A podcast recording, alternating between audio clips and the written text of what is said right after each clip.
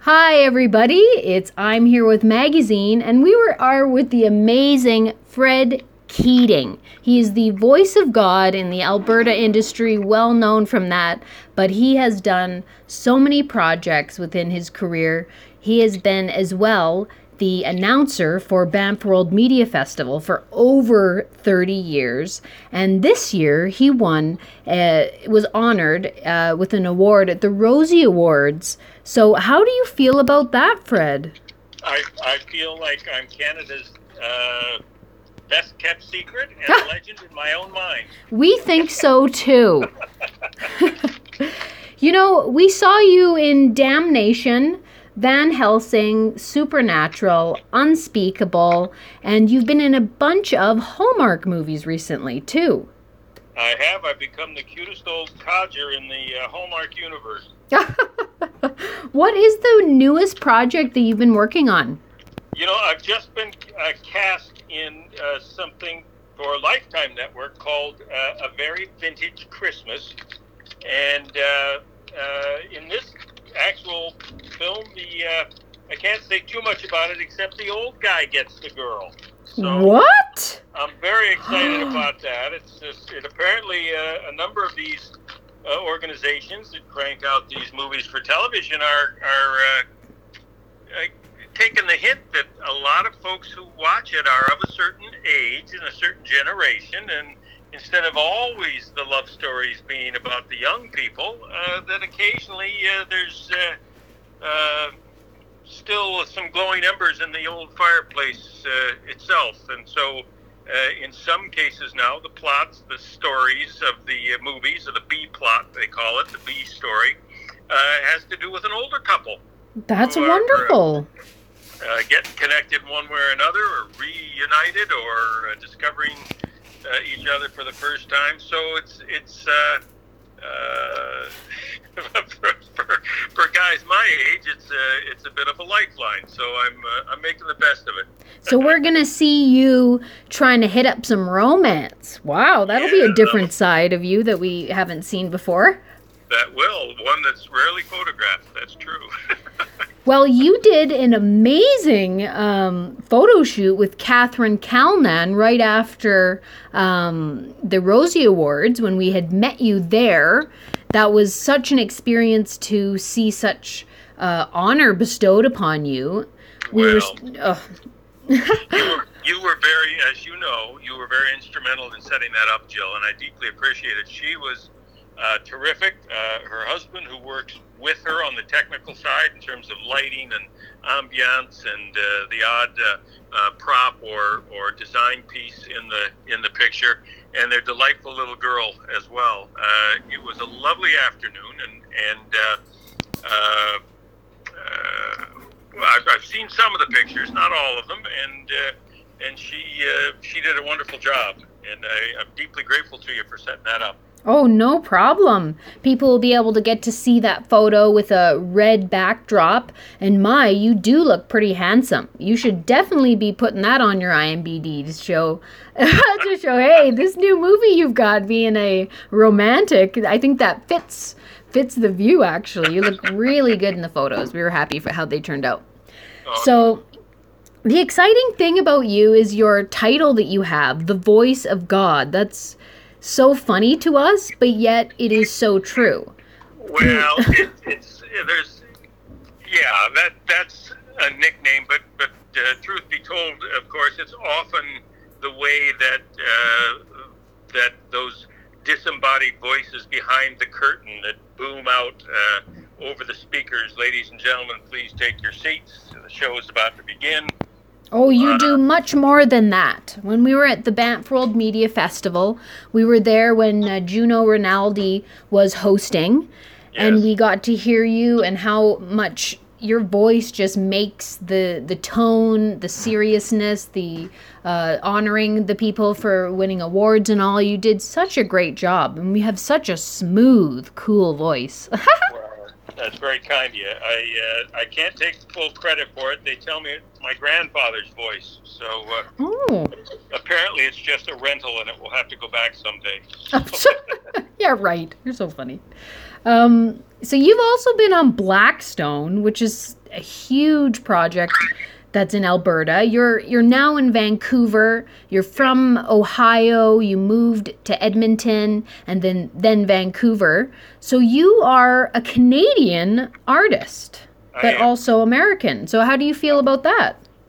Well, I feel it doubles your chances uh, in terms of uh, work on either side of the border, as well as when American companies uh, come up to Canada in order to uh, shoot uh, various series or feature films, they are often looking for actors who can do an American accent. And with all due respect to my Canadian colleagues, occasionally the slightly different pronunciations that Canadians put on certain words, like uh, about and uh, ending their sentences with a uh, nice day or or sorry instead of sorry. Uh, sometimes the American folks uh, have a tendency to look for those actors up here who have American accents uh, without the, the little Canadian aspects uh, bleeding in. And so I've been fortunate uh, in that way to be able to play uh, uh, both sides of the border, so to speak. In the Canadian projects, I say project. In American projects, I say project. You know, so it's uh, it's it's. I've been very lucky. Let me put it that way. I've been very fortunate. I've met a lot of great people up here who I have to say were the making of me and have, have given me a, a chance. And while you mentioned uh, uh, Blackstone, uh, I, I, I also that's a creation by a, a terrific Métis uh, writer, director, producer named Ron Scott. Yeah. He's just wrapping up a series, his second uh, big big series called Tribal. Yeah. Uh, it's getting close to completion in Calgary. And he's one of the few guys, Jill, who came up to me after a particular event or at the Banff Festival when he was doing Blackstone, and he said, "You know, Fred, I'm gonna gonna get you on my series Blackstone." You know, and I said, "Well, thank you very much." And then my inside voice was saying, "You know, if I had a nickel for every time a guy said he was going to put me in a thing, I, I could buy this hotel." But in fact, about uh, 10 days later, my agent got a call. He said, It's Ron Scott. I was talking to Fred Keating at Banff, and I told him I was going to put him in my series, and I got a part for him, and I'd like him to be in Edmonton in about two weeks, and I'll send you the scripts and all the details. He was as good as his word, Jill, which is sometimes in our industry, uh, the truth is a fairly elastic kind of, of thing. But uh, he said he was going to get me involved and by golly, uh, 10, 12 days later, I was on the set of Blackstone for a couple of episodes, and he was uh, he's terrific. He really generates work for uh, uh, a, a lot of people, cast and crews. He's I of, I got a lot of respect for Ron Scott. Oh yes, everybody's chatting about him actually because of Tribal. It's been uh, shared upon the uh, Alberta industry. Everybody's excited to see it and to be a part of it. We actually have uh, a few people within the magazine that are in the show, so uh, I hope to to definitely interview him one day too. But speaking of interviewing, you have your own podcast, monetizing your creativity, and you have done a lot of interviewing. So when we first met you and you had shared a lot of information with us, kind of educating and showing how you did it, which was so appreciative. And one day we will utilize that. but um, you have interviewed people like John Candy, Eugene Levy. You worked with him as well back in the, the 80s, I think it was. Yes. And then you also Jane Goodall, which was a huge thing when you told us that. We uh, hopped on your your podcast and listened to that, and you're amazing at interviewing people. You're you're way better at it than we are. That's for sure. Oh, you But- know, that's a matter of, of flight time. It's just a matter of, of getting the hours in. Uh, where, in fact, if uh, if I've done it 500 times and and you've done it 100 times, well, there's a little Yeah. bit of a gap there, but it's not one that it's it's like flying hours for a young pilot. It's just a matter of getting the hours in, and, and things come a little easier to you. You fall into an approach that, that works, and uh, and so I, you know, those comparisons are always a little funny, kid, because you know I'm just a few feet further down the path than you are, and that's about the only difference. You have a lot of experience speaking in public, being an announcer in radio, teaching classes for acting and art.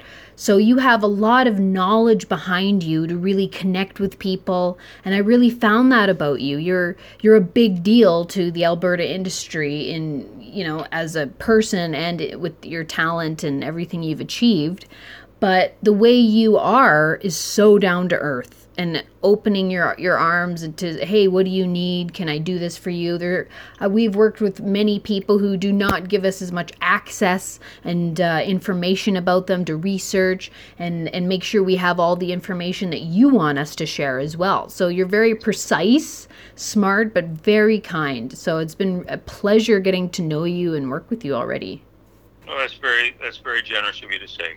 Uh, I, I, just uh, um, I've been treated very well by folks in the industry, and and I think the least one can do is we're all in this boat together.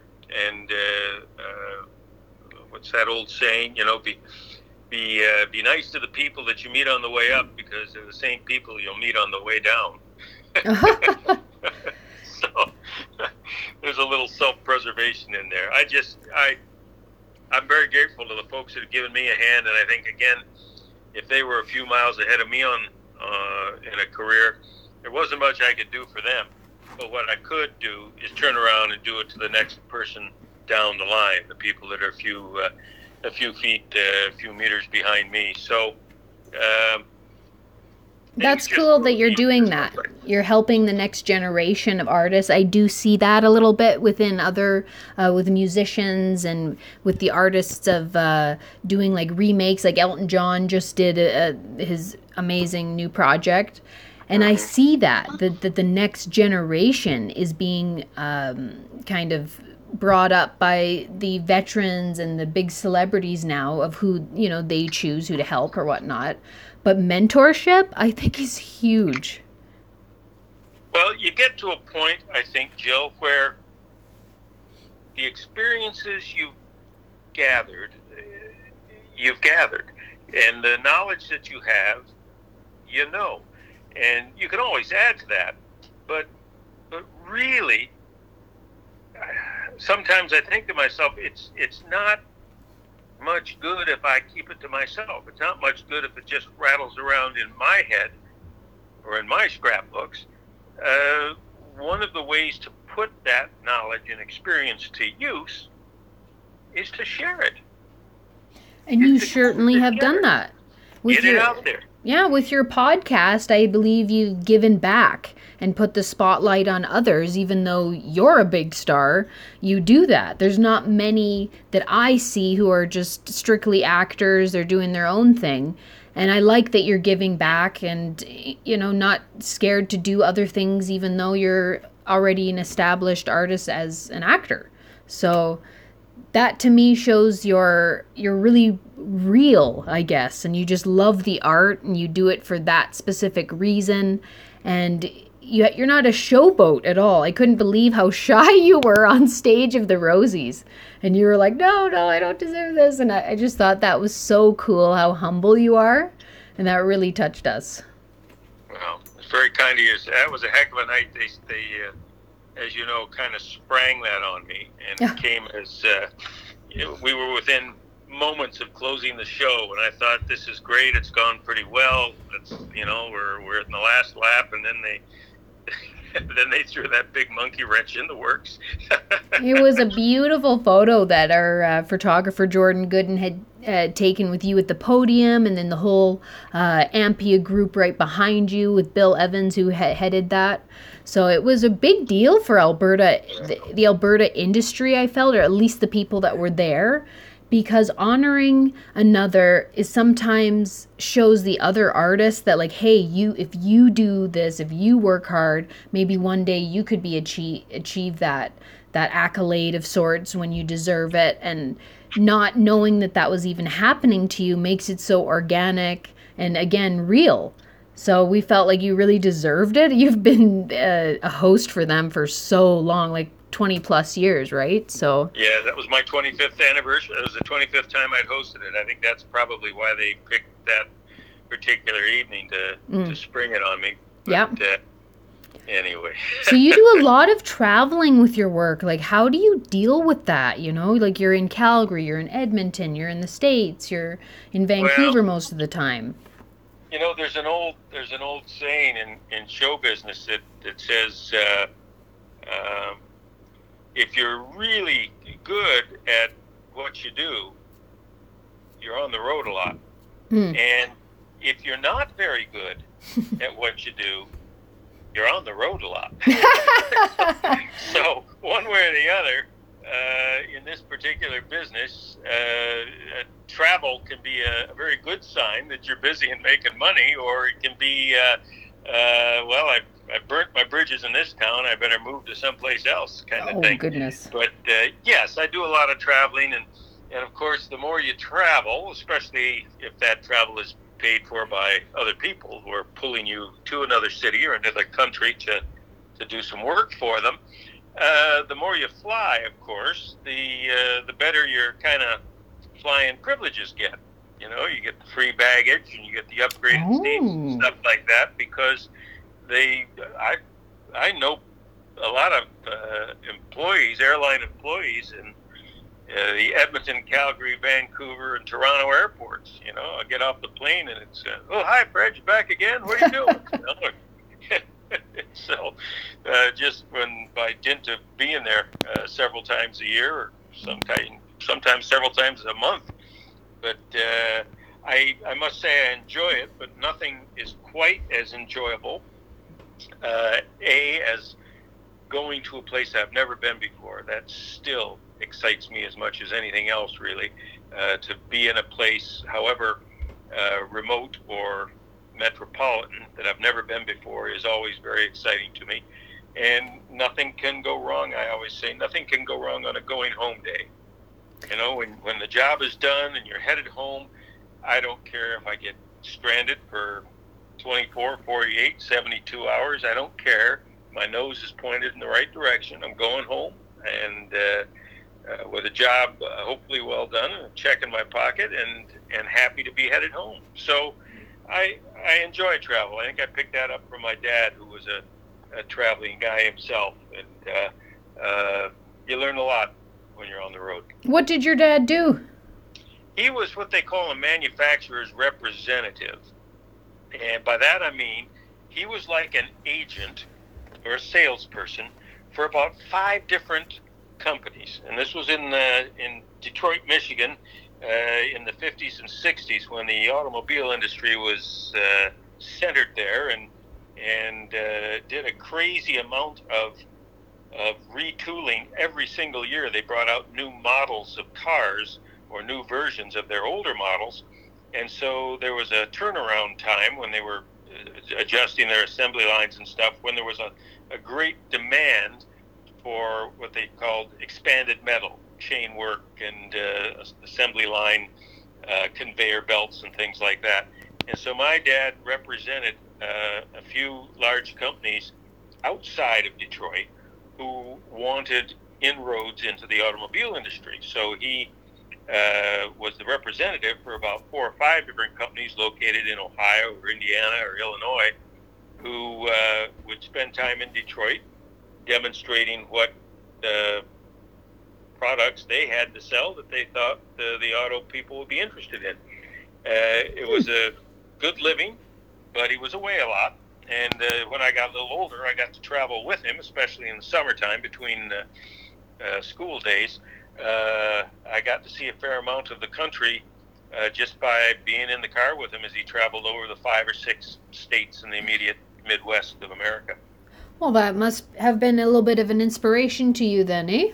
Well, it's funny. He would drop me at either a library or a museum or a, in some cases, a school park.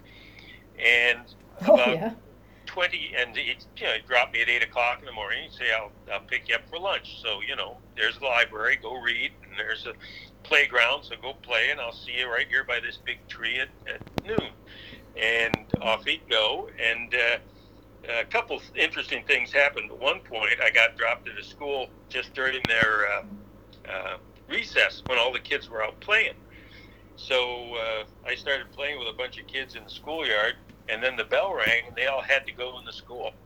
Hmm. And so they all went into the school, and I was standing out there by myself in the playground. And the principal came out of the school and said, Why aren't you in class? I said, Well, I don't go to this school. He said, Everybody goes to a school around here. What school do you go to? And I said, Well, I'm not from here. I'm from another city. And he, he started to pull me into this school to call the truant officer and find out why this why this kid was roaming the streets. and uh, uh, we got inside his office. And when we got inside his office, I uh, he got on the phone and the minute he turned his back, I ran like hell out of that school and across the playground and into a park, a forest across the road, where I hid behind a tree until my dad's car showed up about an hour and a half later. what a rebel you were, eh? but uh, but then you know I would about 20 years later I was uh, directing a small touring theater group. And we went around from town to town uh, doing our little shows, our improv shows.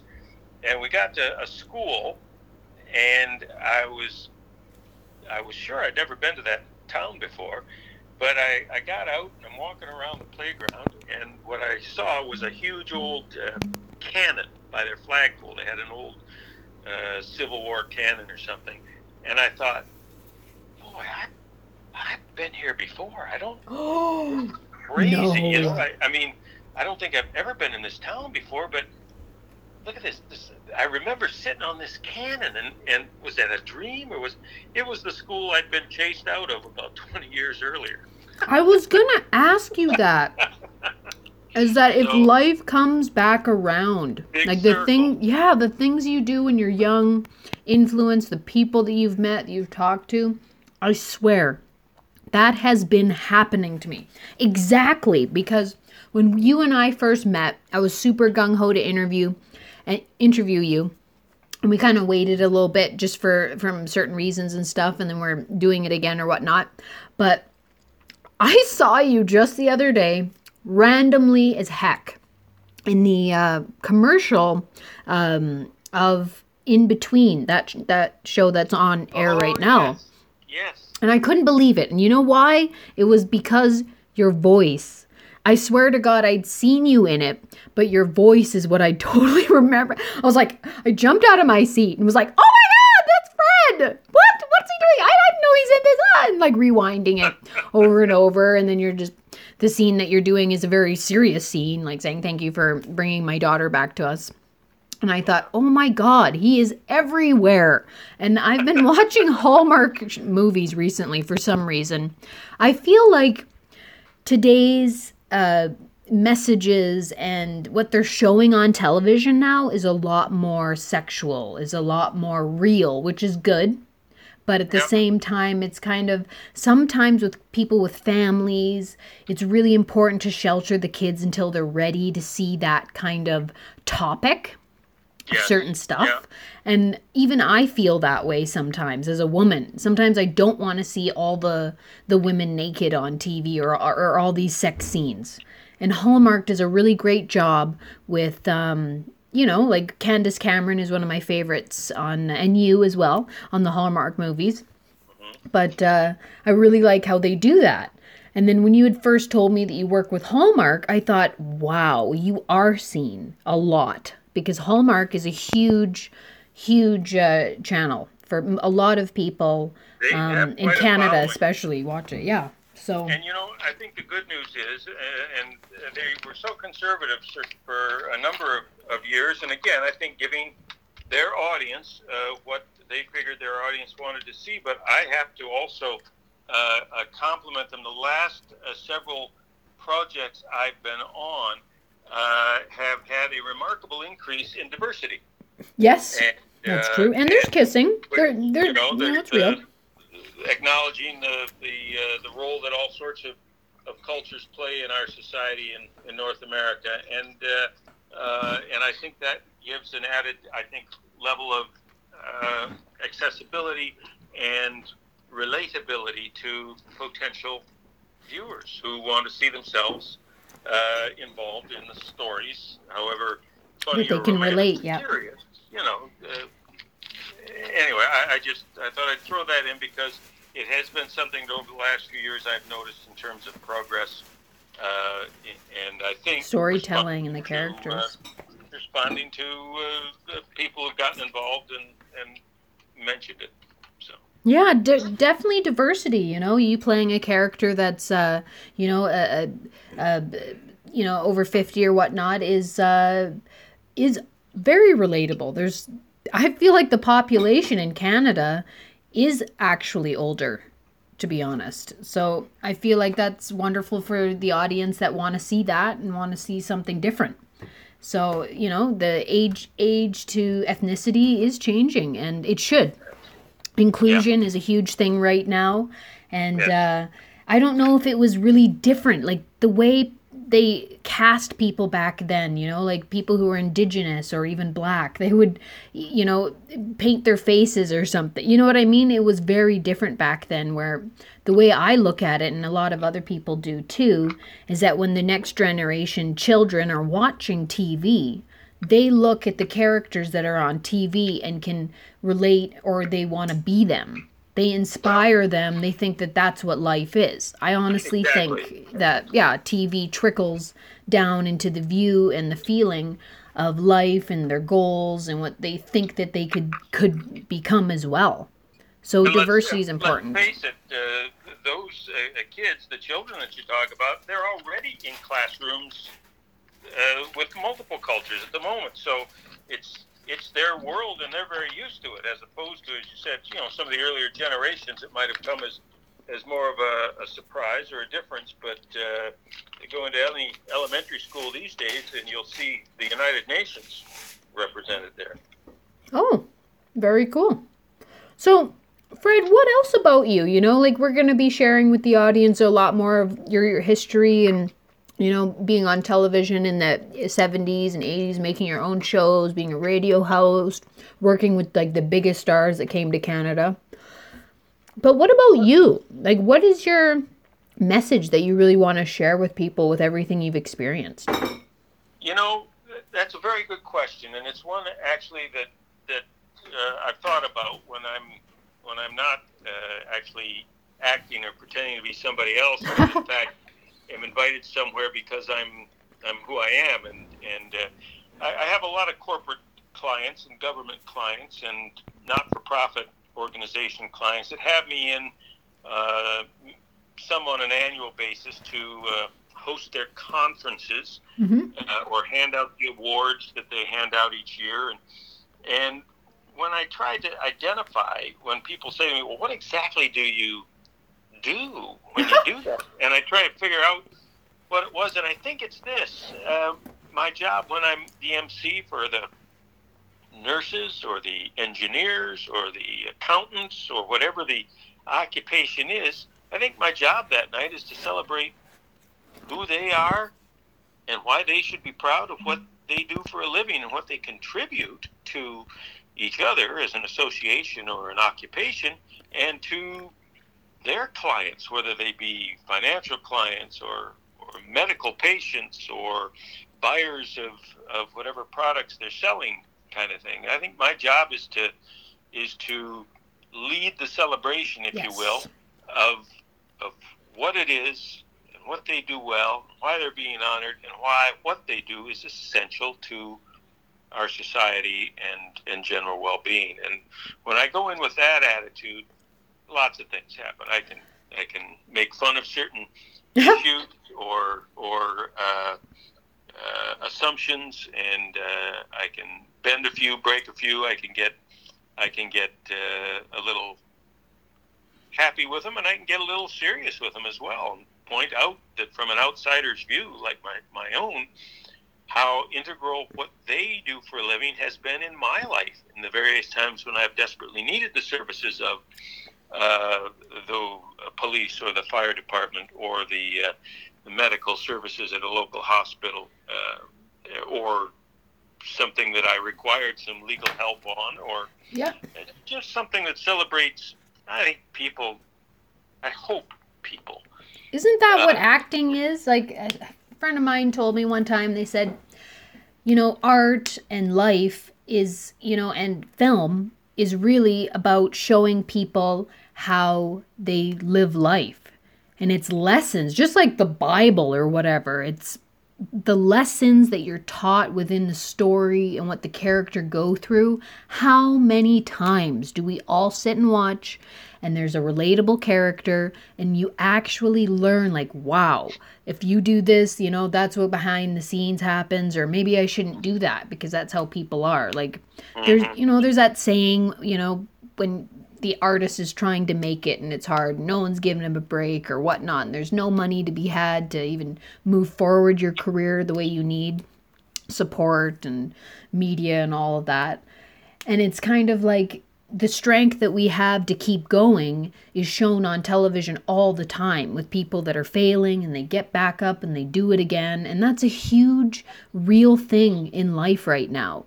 That it's that it's like we all just have to keep on going no matter sometimes how how it hurts or people hurt you or whatnot there's a lot of jealousy within this industry and and that's one thing that when you get into it you don't really realize how much that can affect you the political game of being an artist and doing it the proper way when you get in like doing it through school and then going through the proper channels instead of you know, low grade stuff that doesn't really do much for you anyway, or women who go nude right away in their stuff, you know, and and many artists that I know wish they never did that kind of thing. So like right. be, being an actor, you are portraying someone else, but you're actually doing the things in a fake way. Like when you kiss somebody, right, in your new film, I'm sure you do hold, hand holding, kissing, gazing into the eyes, and how long you were on set with them. Relationships can build, feelings can build. You know, hopefully, you know, people keep as professional as possible, but you know, it's sometimes relationships build. But that in its sense to me is pretty crazy what artists go through. Is that when maybe you're getting punched or somebody's yelling and being mean at you, that's actually happening to your to you. You know? Yeah, they say uh, when you're in some sort of a, a, a, fight sequence, so to speak, uh, you, you have to watch out for that extra burst of adrenaline because your body doesn't know it's just pretend. You know, when you start to get defensive or if you start to get aggressive, uh, your body doesn't doesn't know you're acting. It starts to get geared up uh, to uh, to fight or flee. Um, and so, uh, yeah, one has to always be aware of the fact that you want to make it as authentic as you can for not only the people you're working with, but the eventual viewers of whatever the story is that you're trying to tell. And and uh, again, your your mention there of that kind of redemption thing. Nobody's perfect. Characters all have flaws, as do all humans.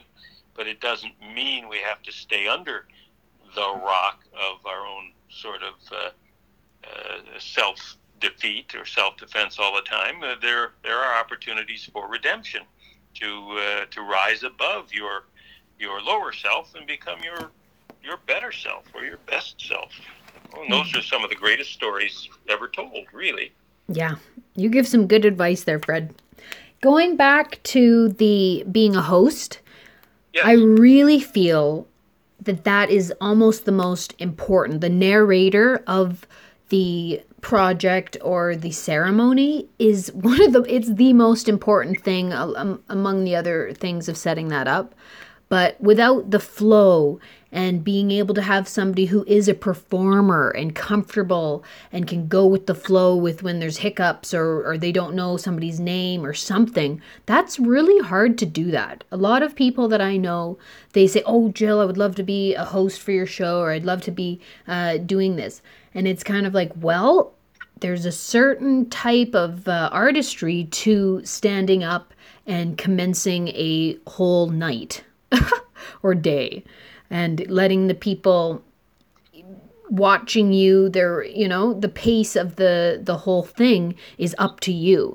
And that's what i liked about what you did at the rosie awards um, that you kept it moving along. And you have that power actually as well. And you're kind of the face of it when you're the mc so people wanting to be uh, what you're doing and that's a lot of the the interviews we do is to inspire other people to share about who you are to you know show people hey maybe if that's what you're interested in maybe you could do the same if you work hard too well I, that's that's a good point. I uh, certainly the improv background comes in handy uh, there because those events are are of course live, and what happens happens, and then because all the eyes in the room are riveted on you, uh, you're expected to have some sort of comment or solution to whatever the accident of the moment is.